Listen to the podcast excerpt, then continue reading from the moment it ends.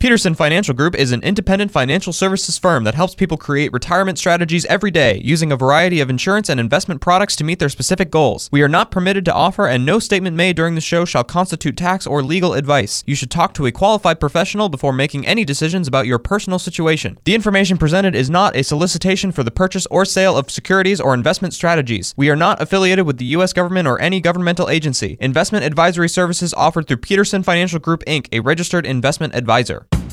This is the Retirement Ready Podcast with President and Founder Eric Peterson of Peterson Financial Group, Iowa's retirement specialists with an office in West Des Moines. It's time to make sure that you're retirement ready. So, Eric, I've got uh, top five common retirement planning mistakes. It always makes me think of like Letterman when we do anything with a countdown, like you know his Yeah. top ten lists or whatever. And there, were, there was some That was pretty fun back when he did that. Yeah, there was, he had some good ones. Yeah, before he got a little boring.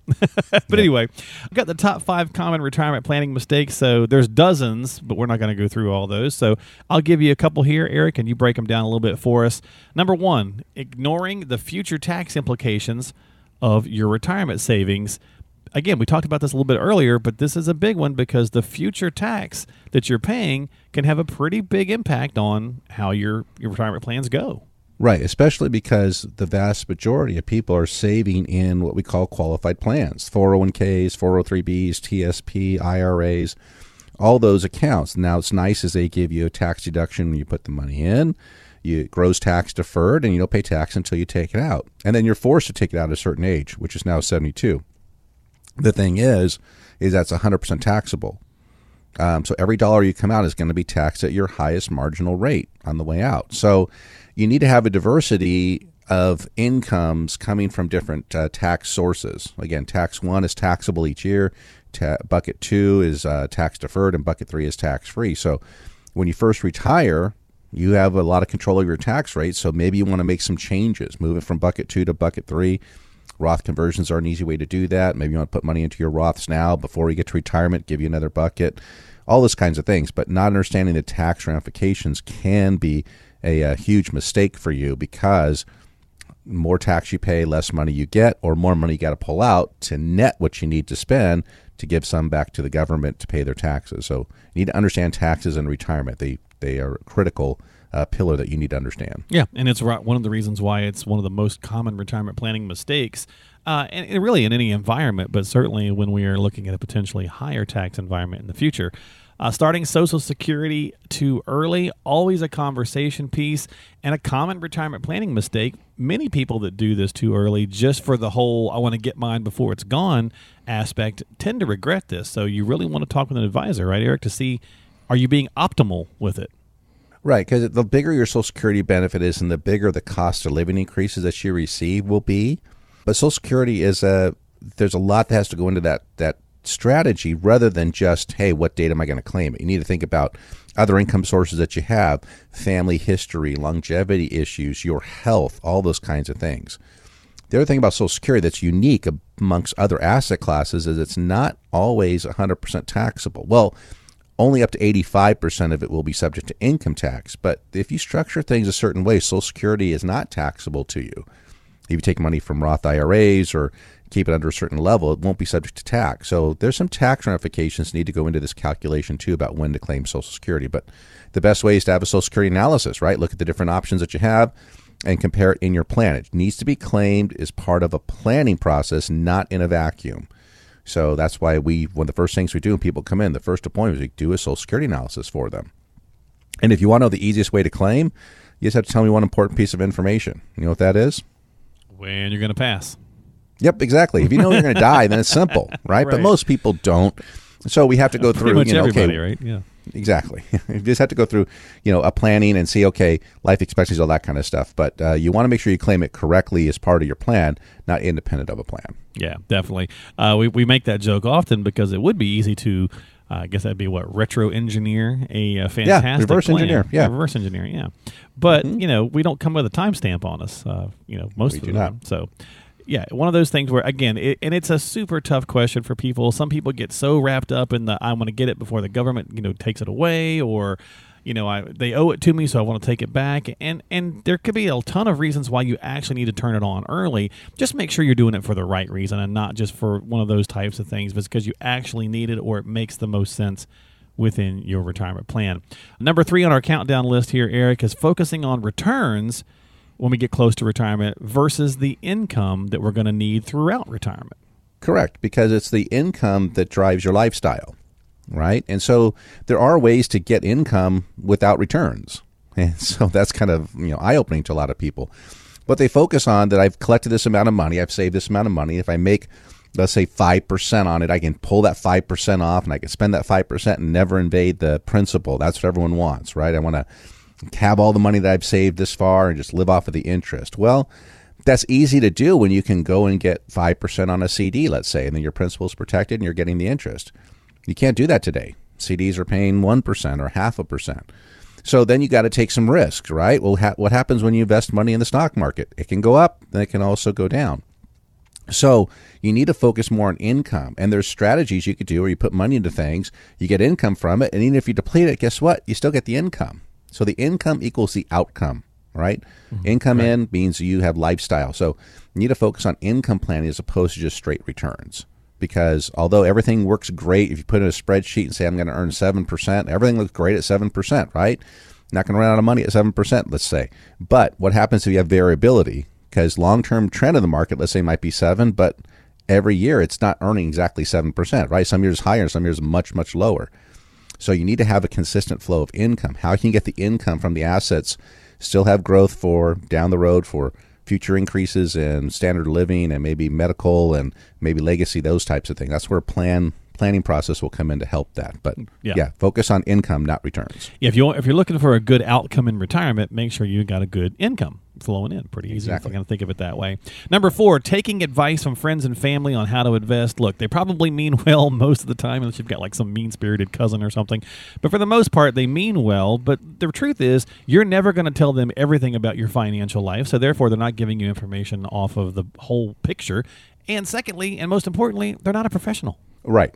Right. So they're just, you know, saying, hey, well, this is what I made, and you should go, you know, make this amount too. Right. Again, it's focused on a return as opposed to a planning process. And you are correct. They're not, you're not going to share everything with them. Right. You're not going to know their deepest, darkest secrets. Yeah, who, so who tells their family that, right? Right. Sometimes going to um, a retirement plan is kind of like going to therapy. True, right. Yeah. You're going to discuss things that you probably don't discuss with other people because the better – the the clearer your objectives are, the clearer your goals are, then the better the planning process is going to be. And some of that's um, you know I would say uncomfortable to talk about, but it gets you to focus. Hey, what are you really spending? You know, what's it costing you to do this, to do that? You know, how much tax are you going to pay? All these kinds of things. What happens if some one of you passes away? You know, that's an uncomfortable thing to think about or talk about, but you need to talk through that to get your plan correct. So yes, I would say working with a professional. You know, you can always gain input from families and friends, but you know, go to a professional, go through a planning process before you make investment decisions. Yeah, absolutely. And we're talking the, the most common top five here retirement planning mistakes uh, that people tend to make, especially when they're they're not working with an advisor, uh, obviously. And this last one, you know, Eric, I was just kind of sharing a story with you that I just learned over the weekend that our potassium levels in our body are very fickle, and there's a small window where you know you you, you have too little, you got problems. You have too much, you got problems. Well, you could kind of think about retirement planning the same way. If we're too aggressive, that can be an issue, and if we're too conservative, well, that can be an issue. So we need to find this this right size window to kind of operate in. Correct, and that changes over time for most folks. But you know, the markets have been very good. So people are saying, "Well, I didn't get scared out of the market last time, and I've you know earned everything back that you know what happened in March of 2020, everything back, and I'm doing well." It's like, yeah, but you haven't started using the money yet. And then you have people on the flip side of it that are you know so concerned about the market crashing and change of administrations and all this kind of stuff that they've just been you know hunkered down and sitting in cash. Neither one of those is necessarily correct. Okay. Now, markets have been very good, so those people have made it out. They've done well. But now it's time to reevaluate. There's remember the adage of investing is to buy low and sell high. The problem is when it's at a high, you get kind of euphoric about that, and you don't. You know, it's a gambling thing, right? If I keep on look at it, if I grow it again, right? Look how much more I'll have you need to kind of take a step back and say, okay, now that I've done this, maybe I want to rearrange the deck chairs a little bit. Maybe I want to put some things in place If I'm getting close to retirement, I can get some stuff in in place. So if the market does take a dive right mm-hmm. before I go to retire, I'm okay. Or people that are sitting on the sidelines, it might be you know you don't buying in on high isn't always the best, but having a strategy right? Because if you have, let's say, the income solved, then it gives you the permission to maybe put some more money at long term risk, right? To get those growth factors that you're going to need. So that's where planning is really the key to all of these questions because a plan is going to help you see what tools, what strategies to use to make your plan work. And so people that have done very, very well in the markets over the last couple years on our clients, when we do reviews for them, you know, we, we show them, say, hey, this is what you've made. They're like, well, that's fantastic. I can't really take credit for it. It's what the market did. But what I did is put together a plan. And because we had the safety solved that you're going to need, it gave us permission to take some risks, right? And the risks turned out well. You know, I had a client that, or we are doing a review, and my staff puts together this thing called the scorecard.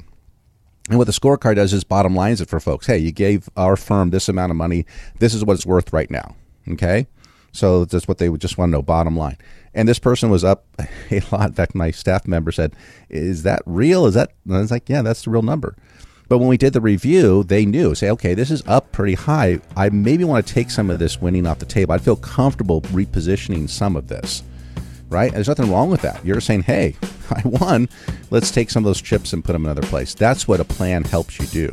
You've been listening to the Retirement Ready podcast. If you have questions about what you've heard on today's podcast and would like to schedule a complimentary retirement readiness review with Eric Peterson and the team at Peterson Financial Group, call now 515 226 1500 is the number to dial. That's 515 226 1500. They are Iowa's retirement specialists and standing by to help you achieve your financial and retirement goals. Want to ask a question online? Visit the team at AskEricPeterson.com. Thanks for listening to the Retirement Ready podcast, making sure that you're retirement ready.